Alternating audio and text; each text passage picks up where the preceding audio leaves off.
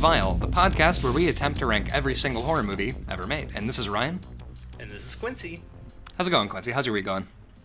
It's good. I got a Nintendo Switch for Christmas, so I haven't done anything productive at all. Oh, excellent.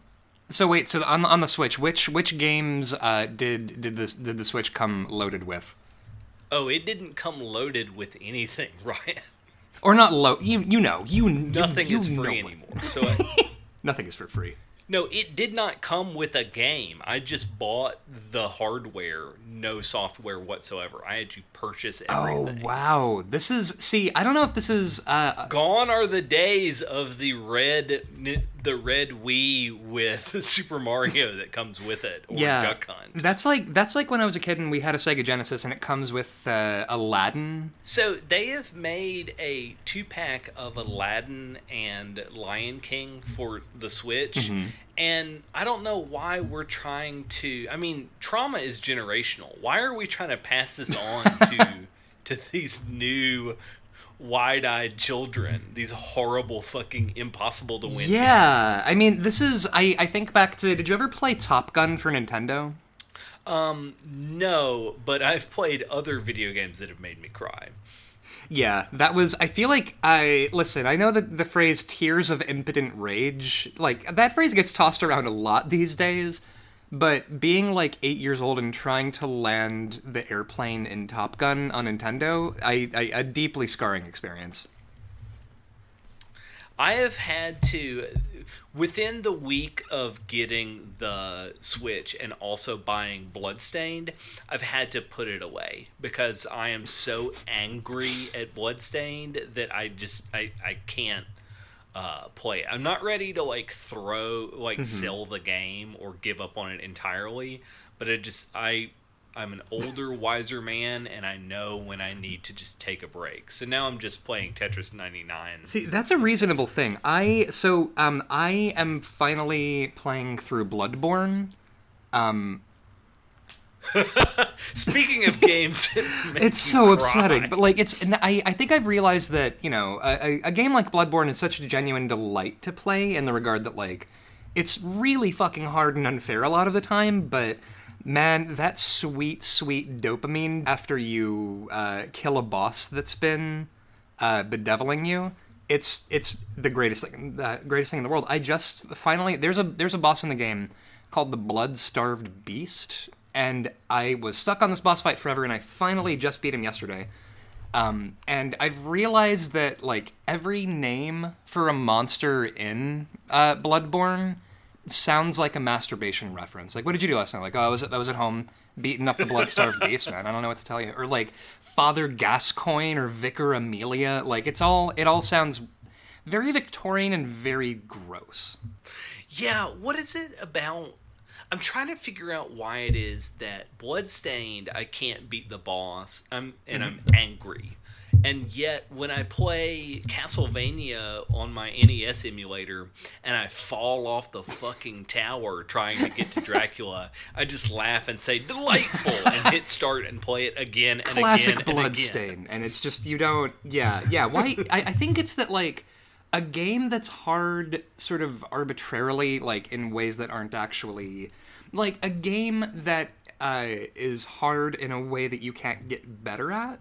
And it's just sort of like a thing will fall out of the sky, like the helmet in fucking Castle of Castle of Otranto, and kill you. And it's just like, yeah, get fucked. And it, like, there's a difference between that and sort of, listen, you're, you know, you you will weep and fast, weep and pray, but eventually you will you will get better at this game if you just keep at it.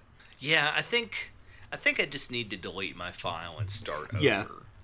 So, what ghoul shit have you been into uh, now that we've talked about video games? For Yes.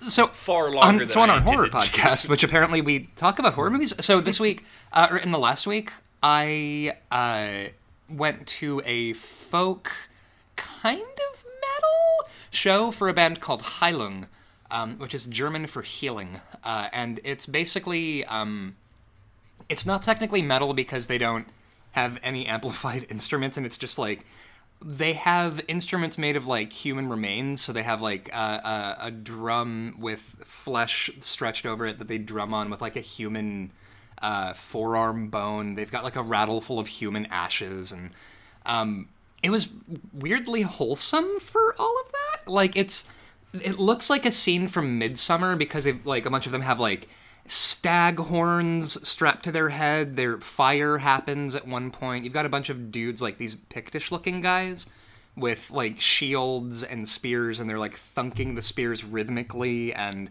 it was a great fucking time. I was I sort of bunched up and nervous going in because of the ratio of um, white nationalists at, at stuff like this. Yeah, that's that's. I hate that Nazis are no longer the villain of Wolfenstein 3D and are now a palpable evil in the world again. It's really Yeah. a bummer. Yeah, I just keep thinking of that one bit. In um, did you ever play uh, Wolfenstein, uh, the the new one? No, I as far as I'm concerned, it does not exist past the what you could get on a floppy from your dad's coworker.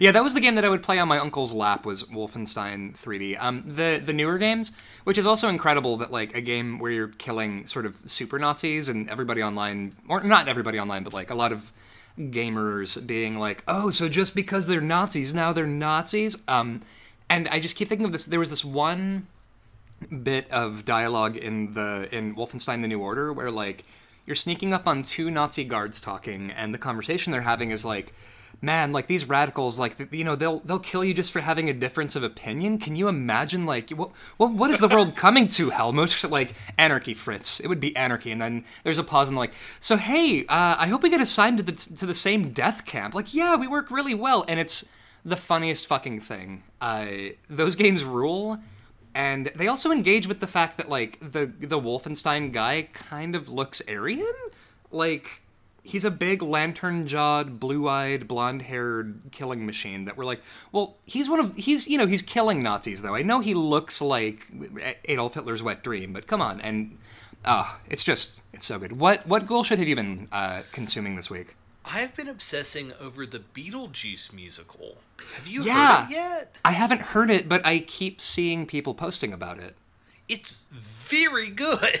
It's Shit. super catchy and it's it's got a sense of humor that's very self-aware. When I first heard about it, I was like, "Fuck this. I'm Right. sick and tired of musicals that are just pandering and let's take thing that people a movie that people like and let's make it a musical." Yeah. And then I have been listening to this uh, cast recording, and it is meta.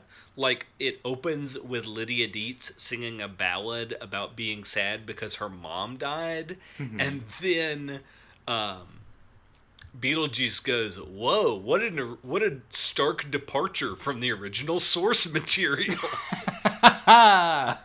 And then Holy shit. when the um, Barbara and Adam die, uh, Mm-hmm. they go. Beetlejuice goes, "I told you, it's a play about death. Everything in this is about death." Shit. This honestly, I feel like, uh, especially in, in in recent years, uh, there's this thing of everything needs to be a musical, right? So you've got like Reanimator the musical and Evil Dead the musical, and um, I, I the Beetlejuice. I saw the Beetlejuice discourse because it crossed it crossed my timeline because it was like. Uh, fans of the original film arguing with fans of the Beetlejuice cartoon, arguing with fans of the musical.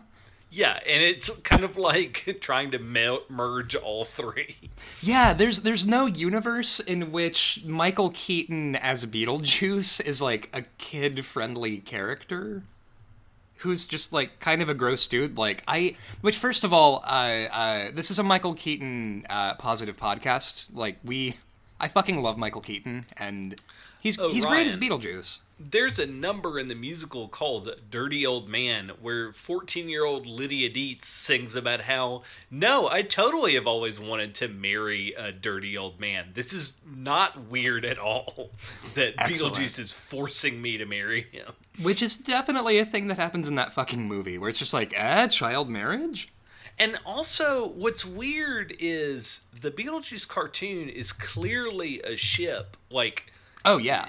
getting from point A to point B is pretty easy. So, how did that shit happen? I mean, and this was during. I, I mean, great fucking question. And I feel like this was during the days in which fucking everything had to have a Saturday morning cartoon.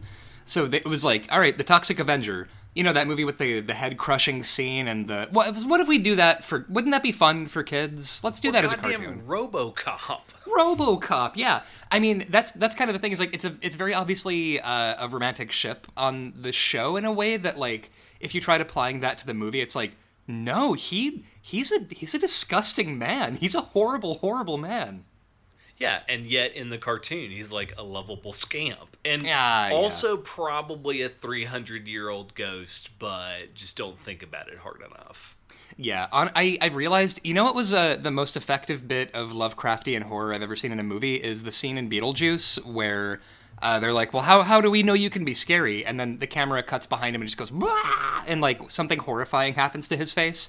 And then it cuts back and he's like, you like it? And it's like, I, I love so much that it's like, yeah, it's something so horrifying that we couldn't even show you what it was, but just trust me, it was, it was upsetting. I really like when films don't show you shit because my brain is so over, um, you know, is constantly running uh, 60 to nothing. So anything I can Right. imagine can be far more gruesome than what can be done with practical effects. Oh, absolutely. Speaking of uh, what we can imagine is always worse, um, I uh, so for Rank and Vile, uh, uh, we I just uh, did an interview with Josh Schafer, uh, who is the one of the founders of Lunchmeat. VHS, and he is writing a book right now called Stuck on VHS, um, which is about uh, the stickers that people used to use on on VHS tapes. So like sort of the big iconic green horror sticker. The this tape will melt sticker. Yeah. Oh, it's it's fucking. I'm so excited for this book. But like talking to him, I've realized that like it's such a universal experience. The like wandering uh, past a poster at the Video Shack of like Hellraiser or something, and then your brain as a small child, like my mom wasn't letting me rent that, so it was like you know you sort of had to create that narrative, and it, it's usually way scarier than actually watching Hellraiser. Oh yeah. Um, if you've ever seen the box for Black Roses, also far Oh, yeah. uh, incomprehensible. Or I mean, how many people have seen The Dentist and The Dentist Two? I have definitely seen The Dentist, but only because I uh, years and years ago I had a VHS of uh, a compilation of horror scenes called Boogeymen, and one of those clips was from The Dentist, and it was just him ripping out someone's teeth. Are those for masturbatory purposes? They are not. Uh, there was a, a stark lack of nudity on that thing. It was just like, and here's the scene from Nightmare on Elm Street where he drags Tina around on the ceiling. Whoa! But why is Terror in the Aisles and Boogeymen a thing? Is it just like a pre-internet holdover, or is there some reason why we need greatest hits of Freddy and Jason? That's a great question, and I think I know what it is. It's this is pre the days in which you could type in Samoa Joe top fifty moves, and just like watch just a, a super cut of a thing where this was like, I don't know. Like I'm wondering the circumstances in which you would play this. Like maybe you would leave Boogeymen on in the background of a bar during a Halloween party or something. Or if you owned a video store, like, but again, then why would it be available for retail or rental? Because like this is the Yeah. tape that I believe Boogeyman was at my local Blockbuster as a kid. So like, nice. why though? Yeah, and, and I don't know how they select the ones that I I mean, like it's also tonally weird because you've got like the the Freddy Krueger Tina murder, but then you've got like the leprechaun hopping on a dude's lungs with a pogo stick. When you know, in, like you do. in Leprechaun 2, it's it's tonally it's totally weird. So uh, before we uh, jump into the first movie we're talking about this week, uh, let's talk about the Patreon and uh, how what what that is and what it does. Yeah, thanks to our listeners, we've actually been able to pay for hosting costs through our Patreon. And also, uh, we're going to be able to soon upgrade our recording equipment. So, yeah. um, thank you all for that. Yeah, it's extremely good. Um, so uh, we, uh, as of January first, we have uh, two new subscribers: uh, Julian Stewart. Hey, Julian, how's it going? And uh, Thomas Tomaster, Thomaster. I never know how to pronounce Thomas's screen name. Yeah, uh, it's TP THP too. So You know what it is? It makes me think of like I, I think English and Irish wrestling fans love misspelling their names, where it's like Yeah. Ma- Matthew and Keffin with a with an F. Anyway, um, yeah, thank you guys so much for for pledging money. Um, so for uh, pledging uh, uh, money, you can get access to all kinds of stuff like our bonkers show notes. You can get uh, bizarre care packages from us, full of uh, handmade art and the uh, next weird. one is coming um, after for Valentine's Day. So if you uh, get that, if you subscribe now, you'll be eligible at that level. You'll be eligible for the February package. Hell yeah. Um, and it's again, yeah. There's like just it's crammed with horror merch and all all, all manner of of, of ghoulery. So Uh, temporary tattoos of stitches and bolts. or and hear me out here. What if we actually? What if I actually just got tat neck bolt tattoos? Um, because neck bolt tattoos uh, drastically affect your chances of employment, uh, Ah, I don't yeah. condone them. Now, this is not for me to say. Every time I make statements about tattoos, someone says, "Hey pal, my wife's Hey. a sea mammal." Hey pal, I Hey, hey, have pal, my wife's a tattoo. yeah. I have face tattoos, and I've done just fine. it's listen as a as a corporate executive who makes well over six figures. I my my face tattoo has not caused me any substantial problems. Yeah. So anyway, um, I don't recommend it, but it would be pretty cool for someone uh, who already has neck and face tattoos. Hell yeah.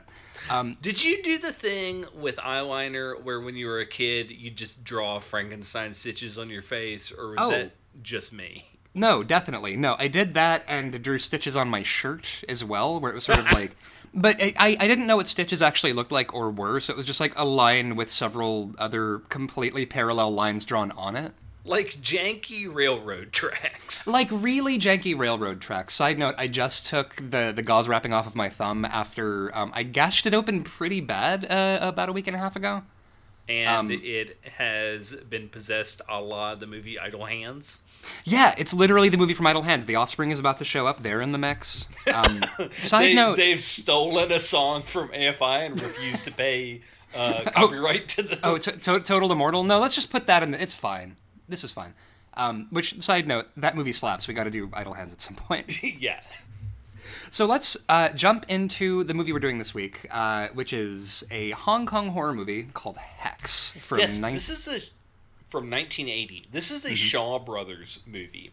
Uh, you'll recall Shaw Brothers also produced uh, the Seven Brothers versus uh, Dracula, also known as the Legend of the Seven.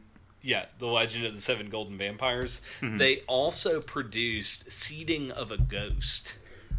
Fuck, which might be genuinely the most bonkers movie we've done on this podcast. Uh, this one gives it a run for its money. So it's a period piece uh, towards the end of the um, Chinese dynasty and right at the beginning of British occupation of Hong Kong.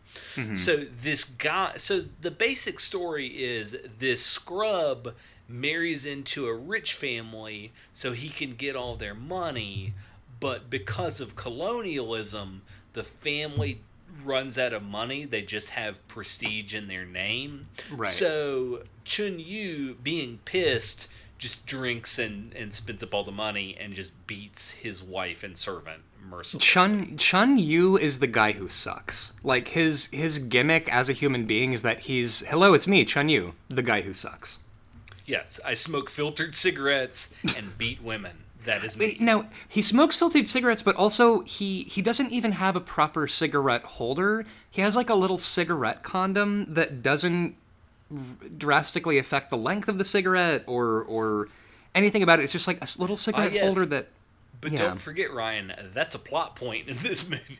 It truly is. Um, so he's just uh, drunk 24 over 7. He is beating the shit out of his wife and his servant. And um, so eventually, uh, the uh, the servant. Now, we should get into his uh, what is going on with his wife. Does she have the consumption? She has the consumption, the actual consumption. Okay, so she's she's she's uh, tuberculitic.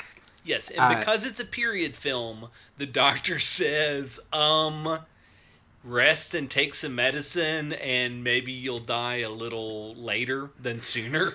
Yeah, I think back in the day, you just died from being alive. Like, you go to the doctor, and he's not even trained. He's just like, yeah, I guess drink some tea. I don't even, I don't know. You- You'll, you're, you're gonna die, but so are we all. So who gives a shit? And uh, basically, the doctor says, whatever you do, make sure your husband doesn't beat you mercilessly every night.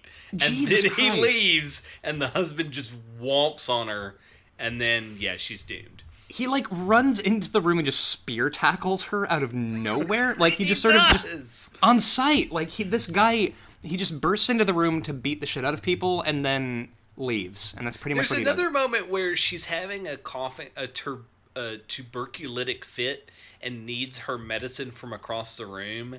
And because the husband is holding their servant against the wall and just like working her up and down like a like a mobster uh, Mm-hmm. enforcer the wife falls to the ground and just like drags herself across the room. And then Chun Yu walks in and is like, Why can't you just walk over and get him? You're faking it. And kicks her and walks out of the room.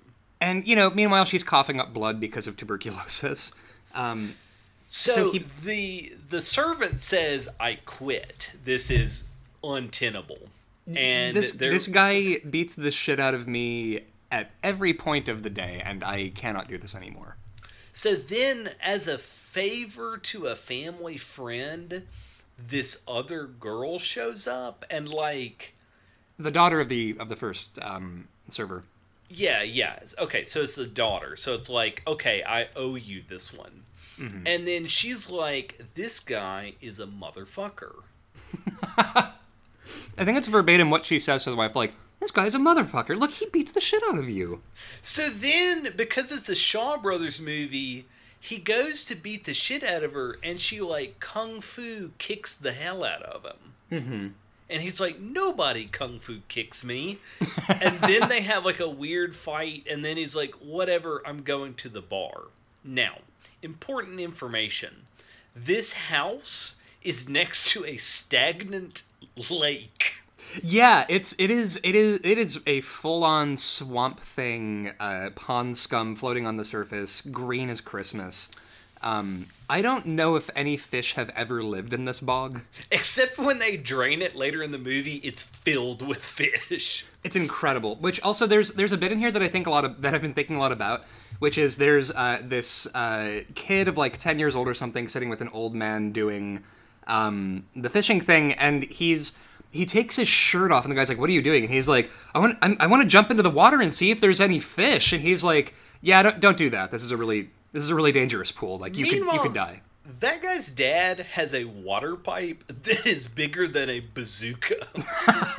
Yeah, that water it's an pipe. RPG size bong, and he's like, "You do what you want," and then he rips it. just a huge bong rip, like whatever, kid, it's your funeral. um, and so uh, Chun Yu uh, sort of drunks his way past and falls into the pond and gets pulled out by these uh, this this pair, and he's just like blah, I'm Chun Yu, and then he wanders off again.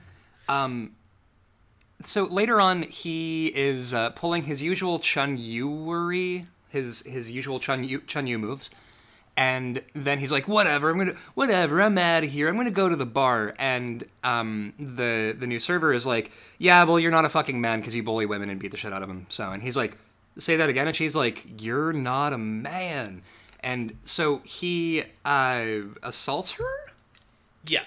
And then, um, because it's torrentially raining, they uh, the servant gets in a fight with Chun Yu and um, throws him into the giant water barrel and sits on top of it until he drowns. Okay, is the purpose of the water barrel to just collect as much water as possible? Yes, it is just in case we need some fresh water, we've got a barrel here. Right, in case they shut the power off and we need to be able to flush the toilet, we're gonna just, you know, have this giant cistern of water. Well, Uh, again, it's a period piece, so they have no plumbing. They just Right. have that water barrel. Yeah. Um, well, they It's have that water a barrel. pot. It's made out of clay, but anyway. Oh, nice. I, I don't see that. There we go. Um, so they uh, cram him in the in the water pot and uh, close him in there, and uh, it's obviously raining like hell. So he is presumably drowned uh, in this water pot. So then the servant says, My lady, you got to help me hide the body. We got to roll him up in a rug and throw him Classic. in the scum pond. Which checks out, actually. Nobody's going in this fucking pond. Yeah, and it's literally like no one will know. They'll just assume that he got drunk and fell in because foreshadowing, he's already done that in this movie. Yeah, hi like this guy, I feel like a he's the least likable dude that has ever lived, so nobody's really gonna be going like, "Hey, what happened to Chun Yu? He hasn't been coming to our c- cigar smoking club." Um, so they think that they've gotten rid of him, and then so uh, they it's uh, the wife and the servant, and they're hanging out. and and they get nervous because you know oh someone's to find out and then people start complaining about the you know that so, everyone's like come quick something is floating in the bog. And they're like oh no they found the body. And they mm-hmm. run and a dead dog has surfaced up because it's just this is the body of water you have in your neighborhood is where dead corpses are constantly laying. Yeah, this is this is the corpse collection pool.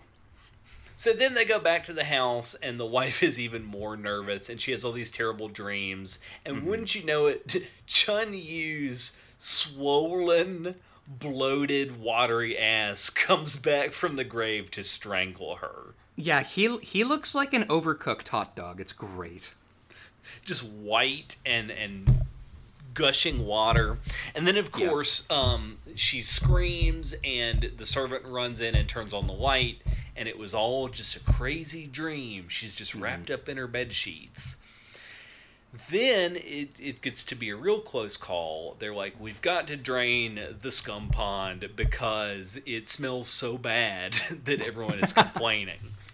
So they finally. Here's my question: They have a pump. They have a water pump, and they pump all the water out. Why did they let there be a pond to begin with? Why did they not, just not pump out this gross water? This is not the first time that something nasty has been in this pond. Yeah, I think if in this part of town, if your uh, waterlogged corpse comes bobbing up to the surface uh, surface of this pond, they just say you died of natural causes. Like you just that's the fate that awaits everybody at some point is bobbing to the surface of a scum pond. So there's this moment where everyone is like standing on the edge of the pond, like chewing on their handkerchiefs and their knuckles and panicking. And wouldn't you know it, it's a dead pig that's been making everything smell bad. Yeah, and so they, they, they drain the whole thing, which by the way, I don't know that a, a dead pig at the bottom of a pond could produce that much smell above pond. But what's amazing is there are so many catfish in this pond, and just mm-hmm. these ladies come with baskets and just grab them all and proceed to just cook dinner for presumably the next month. Which I love that it's like, oh man, these de- this dead rotting pig is stinking up our stink pond. Hey, you want to take it home for dinner? Yeah, let's cook it up. It's fine. Well, I mean, catfish eat shit, and that's what Yeah. makes catfish delicious. So there you go. You know, and that's that's kind of inspiring. They're the they're they're the fish that eat shit, and that just serves to make them more appealing. I'm here to eat shit and to taste delicious. and I'm all out of shit. yeah, that's yeah. Honestly, like this movie has such a like a, fast and loose relationship with like physical bodies. So, uh, fa- fast forward, um, the the water. So, so the big reveal is Chun Yu's not in the lake, and he's zombieing around. So it's that. Right. Oh, that wasn't a dream. He's actually a zombie running around. Right, because of course this asshole could not just die and stay dead. He's the worst man who's ever lived, and thus will never die. And then you sort of figure out um, the. Well, the, no, the no, re- no. We're, we're Oh. getting ahead of ourselves. So the wife is so panicked by this ghost that she dies. Yeah, yeah. She is literally scared to death, which I feel like, as ways to die go, pretty good. Yeah, so because they're Taoist, the Taoist priest does a whole ritual to make sure her ghost stays in her body. And then it turns out that the servant and Chun Yu are in cahoots. They're actually lovers, and it's a whole scare Jessica to death thing. Now we mm-hmm. can be together because we scared your poor sick wife to death. And it was mm-hmm. just a rubber monster mask that he was wearing, and Mhm. he used his cigarette filter as a snorkel to get out of the pond, which also means he probably had that pond water in his mouth.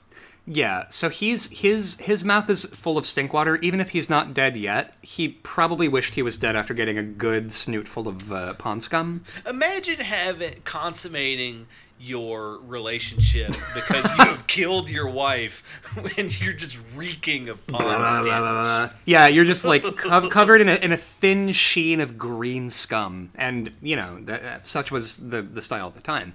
Let's Um, do it, so- baby. baby i'm covered in scum. And so they uh, it turns out like oh no they were trying to basically get at her fortune. But then uh, this is when everything goes sideways Yeah, so then Chun Yu and his now his new wife start getting haunted by the first wife. which couldn't happen to a nicer guy so wait a Yeah. minute so he's so but he's not abusing the shit out of his uh, out of his new wife No, he just abused the shit out of his old wife. so is this just him like committing to a bit with being an abusive monster I mean, he's a monster. Mm-hmm. He is an abusive monster. There's no bit. It's Right. just that, like, I guess it's implying that if you love someone, you don't abuse them. oh Which, wow okay um, I Not- don't want to get into because it's that's stupid. Right. But um, I, I Yeah. guess I don't know. It's So this is a real it's a real Fleetwood Mac situation with Hex. Like it's just there's everybody needs help in in their relationships and in their lives. But so they get uh haunted by the ghost of the lady they killed. So they call the Taoist priest and say, "You didn't do the funeral well enough. Um, do it again." so he comes back and does the like Taoist go back in the grave ghost. You you're supposed to go with the body. And like Right. what I also love about this movie is the uh, grave attendants who are like, yeah, the the casket fell off of its um things, so everyone Yes. knows that means it's not gravity, it's ghosts. I, I I like that everybody just takes it as a given that ghosts are a thing that'll happen where they, they go back to listen, it took the cast of Poltergeist until the end of the movie to go, You left the bodies where these like this couple immediately just goes, Hey, Taoist priest, you didn't fucking do the prayer right, now we got ghosts, do it again. I also love that it's as if the priest and all of the the cemetery attendants are like, you know, this looks a lot like the kind of ghost you'd get if you murdered your wife in an elaborate ruse. And they're like, huh, interesting. I don't know anything about that. Man, it's so weird. It's like y'all are getting your comeuppance for something terrible you've done or something. I don't know what it is. I don't know what it is. Just something about the shape the- of this haunting doesn't look good for you. So the Taoist does his thing, and they're still haunted, and there's additional haunting scenes. So they're like, "Damn it, this doesn't work." So what do you do when a da- when Taoism doesn't work for you? You call a Buddhist. So they call a traveling Buddhist monk to do it. And then there's the most tense scene in the movie where this bumbling monk looks down on the ground and just finds teeth in the mud. Uh huh. And it's like, these are human teeth. And this is a human skull. And you see Chun Yu pick up an axe, like he's about to cut him up. Right. And then the guy's like, all right, I'll see you guys later. I'll do my thing. And then, uh, wouldn't you know it, because uh, it's not a real ghost, uh, spoiler alert, it doesn't work. So they call a fortune teller who's a medium to do crazy black magic and shave the new woman's head and write kanji over her entire body. But I so I love that this couple like they are just working through the fucking Rolodex of like, okay, we tried a Taoist priest, that didn't uh, cut it. We got a second opinion. We went to a Buddhist monk, that didn't do it. So I guess fortune teller. Like I wonder. Black magic. Black they, magic? They bind this spirit to a naked woman with kanji written all over her nipples. And she rides and dances on the ground, Mm-hmm. and the fortune teller says, "Yeah, just say these magic words, and um, as long as you can survive the night, the ghost will be gone. Uh, but wouldn't you know it, uh, it doesn't work, and the ghost rips her ears off. Yeah, just sort of like uh, the handles on a plastic uh, shopping bag that has too much shit in it. And then the movie goes off the rails.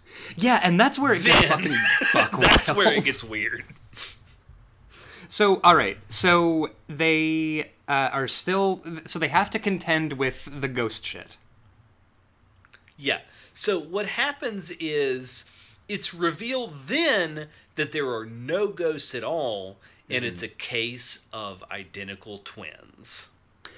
which I think is my favorite Goofy reveal of any Goofy reveal. It's either that one or it was all just a crazy dream, and I think the the the it's great because it totally bypasses any need to be consistent because because you're sort of like, eh, identical twins. I don't know, fuck you. Yeah, so it's found out that in the beginning of the movie, there's a photo of the the rich heiress and another woman, and it's her identical twin sister. And it's like just glanced at, so if you're not paying attention, you don't notice it. So anyway, when uh, she actually dies, the sister uh, was doing was coming for a surprise vi- visit. She witnesses them kill her, and then she decides to get her revenge. She's going to pretend to be her sister and haunt the the couple. So Yeah. then, um, the thing that's insane about that is it does not account for the fact that there definitely is a scene where she the the quote unquote ghost rips off a woman's ears. So Yeah. was that some kind of weird hallucination or does she actually have the power to rip a person's face in half? I this is my question. Like, I, I I assume that she's just either a fucking jacked and really strong, or like they they kind of can't decide. Uh, I don't know. I feel like are are ghosts in in China or Hong Kong like are, are they able to do physical shit? I mean, I don't know. That's out of my depth. Mm-hmm. But the movie would imply that, yeah, the way that they let ghosts in the whole movie strangle them, that they're just able to kill you. Right. So if a ghost comes back, they will actually just buy a gun and shoot you. And Yeah. They can they can just do that. So, and and I was debating if we wanted to talk about the ending, but it's so weird, and Yeah. it did not make sense until I read the Wikipedia article because I was like, "What the fuck just happened?" Even though she literally does a voiceover that says, "Ah, yes, dear sister, now you can rest free because peacefully because I came to avenge you." I'm like, "What the fuck just happened?" Well, and honestly, it's a very Tales from the Crypt plotline, I think, where it's like uh, a scheming couple uh, after a nice lady's money and a ghost getting revenge for shit. Like, it's an extremely sort of bad people getting their comeuppance story. Yeah. Um. So it's very good. It's good, and also the camera work is insane. Like, they. I don't know. I feel like this movie does so many fun things with cameras where it's just like following along with the action, but also like sort of being across the room so that you can see what's going on before it goes super fucking close up. And it is. I don't know. You could tell that the cinematographer was having a really good time making Hex. And the other great thing about this is it was clearly made on the Shaw Brothers lot. The entire Yeah. thing was filmed in a, a soundstage. Yeah. So, how does this stack up with Shaw, uh, Shaw Brothers movies you've seen?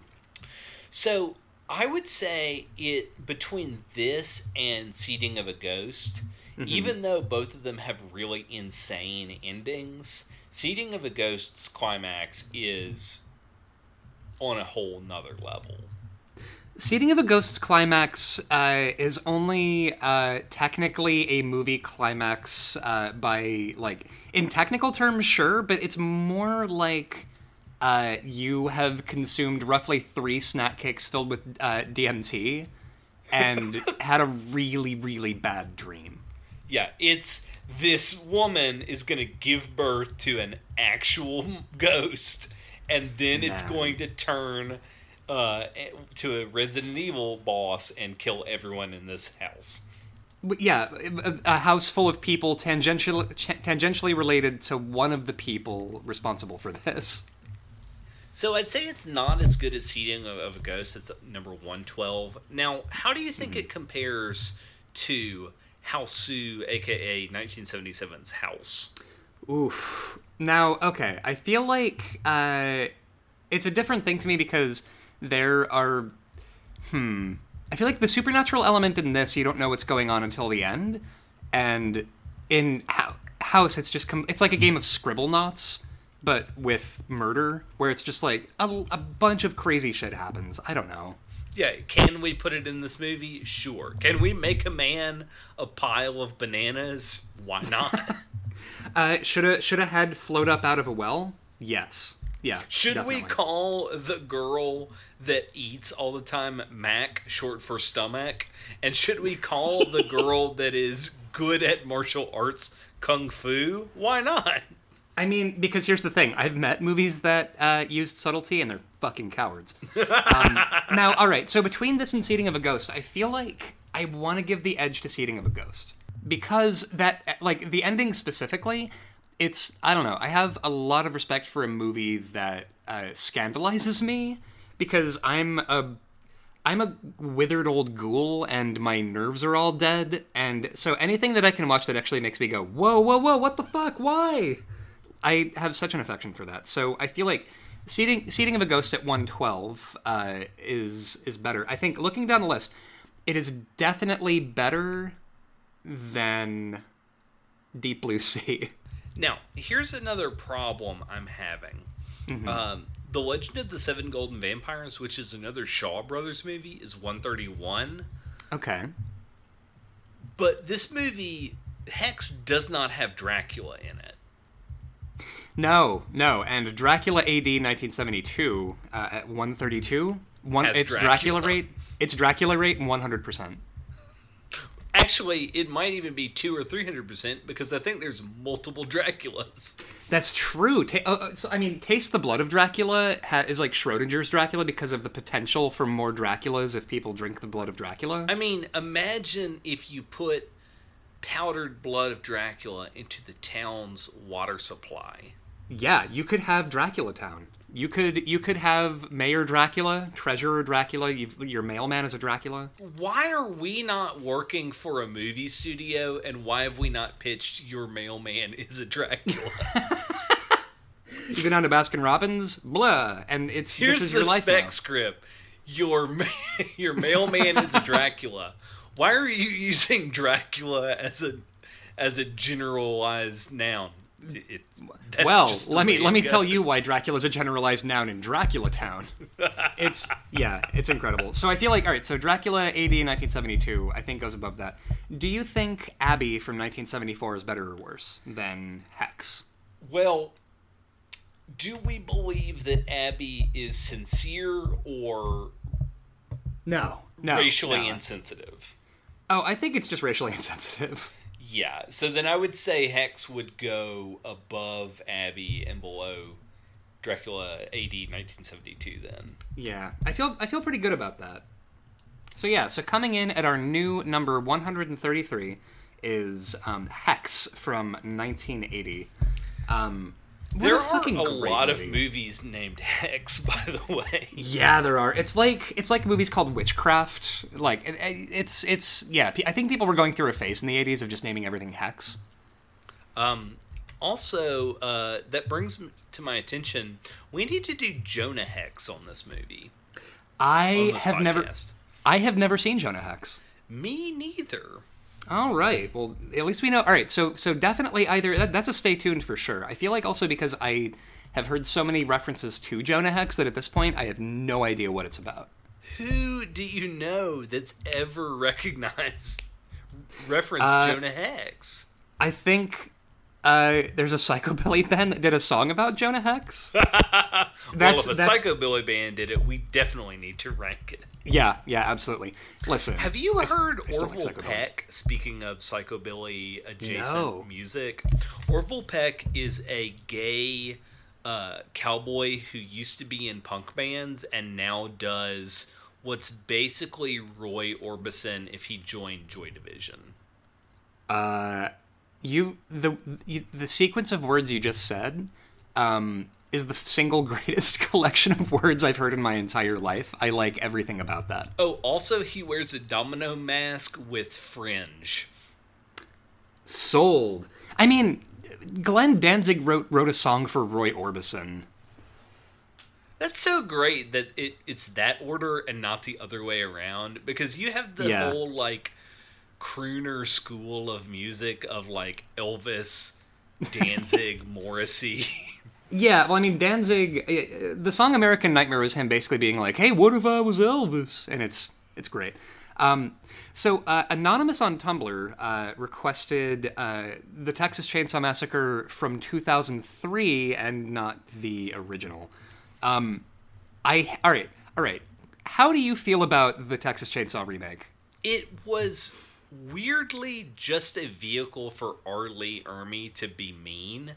Yeah, Which, strangely, when I think Texas Chainsaw Massacre, I think of chainsaws, not R. Ermey yelling at teenagers for an hour and a half. That was such a they they were banking heavily in the heady days of 2003 on the appeal of watching R. Lee Ermey verbally abusing people for an hour and a half. Yeah, like, what was the decision there? Did what was the order? Was it we're gonna remake this movie?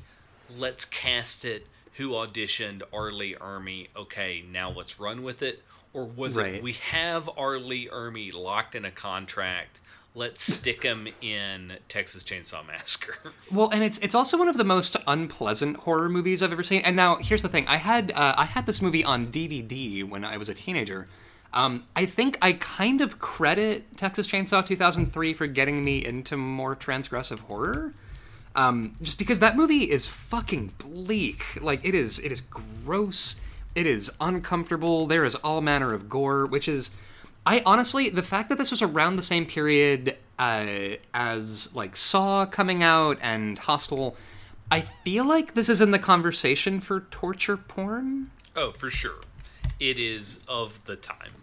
And and you've got just sort of like these long lingering shots of somebody like with snot coming out of their nose face down in the dirt while R. Lee Ermey is verbally abusing them. You've got like i don't know. Like it's this movie it starts with a, a, hitchhiker pulling a gun out of her vagina and shooting herself in the head and then it gets worse. Like Um, I'm sorry, I just realized this was a Michael Bay production. Oh yeah, it is. This is yeah, this is Platinum Dunes, motherfucker. Um, this was, I think, the one that sort of started like touched off the the thing of remaking all these iconic horror movies for Platinum Dunes. yeah, I, I think that's definitely true. Um, Yeah, it's just, I'm sorry, inscrutably weird. yeah, yeah, yeah, and like the the Leatherface stuff. I mean, if I'm, I don't know. I feel like only the first two movies in any version of this franchise were actually good, and I don't. I think every single other Texas Chainsaw sequel, remake, and edition, they're all bad. Okay, but can we talk about how awesome the soundtrack is? And by awesome, I mean how very 2003 the soundtrack is. Oh, we've got Motograter in the mix. This is Breed Soil, Static X. We have Mushroom Head, the Yeah, we do. other masked 20 member metal new metal band. God. Do you remember the beef between Mushroom Head and Slipknot? I like that one of the guys in Mushroom Head was like a good 20 years older than everyone else in the band. Man, that's like uh, honestly, if you're the old guy in your new metal band, that's like doing donuts in the parking lot of your high school like five years after you've graduated. Like, what are we doing? Motograter, um, Motograter was one of those bands that um, it's like six or seven dudes, and they're all painted up uh, in sort of like you know tribal makeup, and uh, they've got the- now. And I remember, um, you, do you remember when you used to read magazines? Um, back in the day, like uh, Hit Parader. Full stop. Remember when yeah. magazines were a do, you, do thing? you remember when magazines were a thing you might read from time to time? Um, and Hit Parader magazine was going like was completely in love with Motograter from the year 2003 to early 2004. Um, and you know there, there's a guy in the in the group who made his own instrument called a Motograter, and it's just like a shitty piece of cord on a dowel that he would hit with a stick. And this was the basis for a Wikipedia band. calls it, and I quote, um, a unique bass sound. It sure is that. Yeah, that is that is that is a unique bass sound they came up with. Um, yeah, this soundtrack it is it is honestly um, this came out the same year as Freddy vs. Jason, and I feel like you could do a double feature with those soundtracks. Oh man, I really want to listen. It's got Sworn Enemy, who has the song Sworn Enemy on the Off of album, the album. Sworn Enemy. No, yeah, like I Freddy vs. Jason also had fucking uh, Ill Niño and uh, Kill Switch Engage. Like it just had I, there was so much new metal happening around that period. I feel like if you didn't live through that period, I here, all right. So here's my question: When culturally, because this happens with every time period, when is somebody going to be looking back at like 2003 and going, "Oh man, that was the good shit. Like those were the really good years." I mean, I think we're. I I don't know if people will be like will will find it and say that was really what mattered. I think it's just weird chain walleted uh, juggalos like us that are like, oh, I miss that so much. eye- eyebrow piercings. Now, here's the thing, though. Uh, the Hills Have Eyes remake fucking slaps, and I love that movie.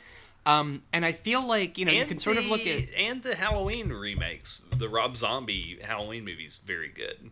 yeah. I mean, like the first the first Rob Zombie Halloween has substantial problems, and I don't know if it's a I don't think it's a good movie, but Halloween Two is deeply underrated and it's so good. Uh, and that was during a period in which Rob Zombie was still trying to actually make good things. Um, but I, I feel like for me now, all right. So Texas Chainsaw Massacre 2003 came out the same year that we invaded Iraq, and I feel like part of me wants to give uh, this movie and other torture porn movies credit for like engaging with that horror and the fact that we were torturing people, the fact that like you know on the news we're like watching people die, like how I want to say that Texas Chainsaw um, was responding to that, but I genuinely don't think it was. I think The Hills Have Eyes was responding to the post Bush years, and I do not think Texas Chainsaw was. What's really interesting about that is when you say torture porn, like I think of um, Hostel as being like the Mm-hmm. banner, the standard bearer. And yeah, and like I don't honestly, I don't think torture porn exists outside outside of a handful of movies from the early 2000s.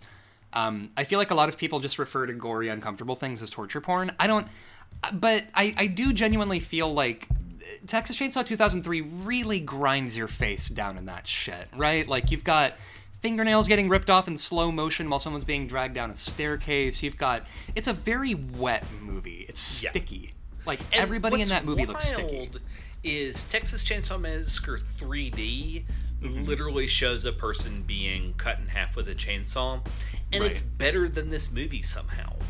Yeah, yeah, completely. Like I there's so much about this movie that I I hate that I kind of appreciate uh, in terms of like I, I think the audacity of having the hitchhiker at the beginning of the thing being someone who escaped from the the uh, oh okay, in in this movie I think they're not the Sawyers they're the Hewitts.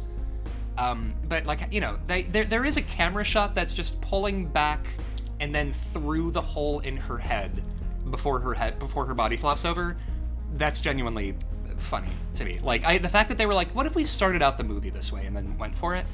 I this is not a good movie, but I'm fond of it in a way I can't totally engage with. I think the other thing that I think is a, a real misstep is they didn't really use Leatherface except for the final, the finale of the film.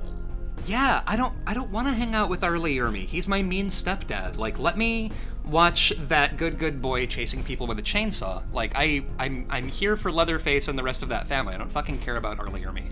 Now, Ryan, would you rather watch this Texas Chainsaw or Texas Chainsaw Massacre: The New Generation?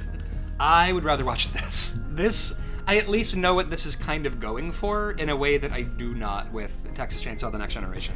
Now, would you rather watch this or the real Chainsaw Massacre, that documentary about that guy in, that had a bunch of guns and no chainsaws? And no chains, which is I honestly the fact that it, there are zero chainsaws in that thing, I'm giving the edge to Texas Chainsaw 2003. All right, so let's see. Um, now The Fog is at number 281, right above Urban Legend. Uh, I think the fog is better than this by a little bit, but I do think Texas Chainsaw 2003 is better than Urban Legend. Okay. So then our new number 282 There we go. Texas Chainsaw Massacre 2003. Hell yeah. Um, all right, so uh, listeners, you can find us on Twitter at Rank and Vilecast. Uh, you can find us on Instagram and Tumblr at Just Rank and Vile.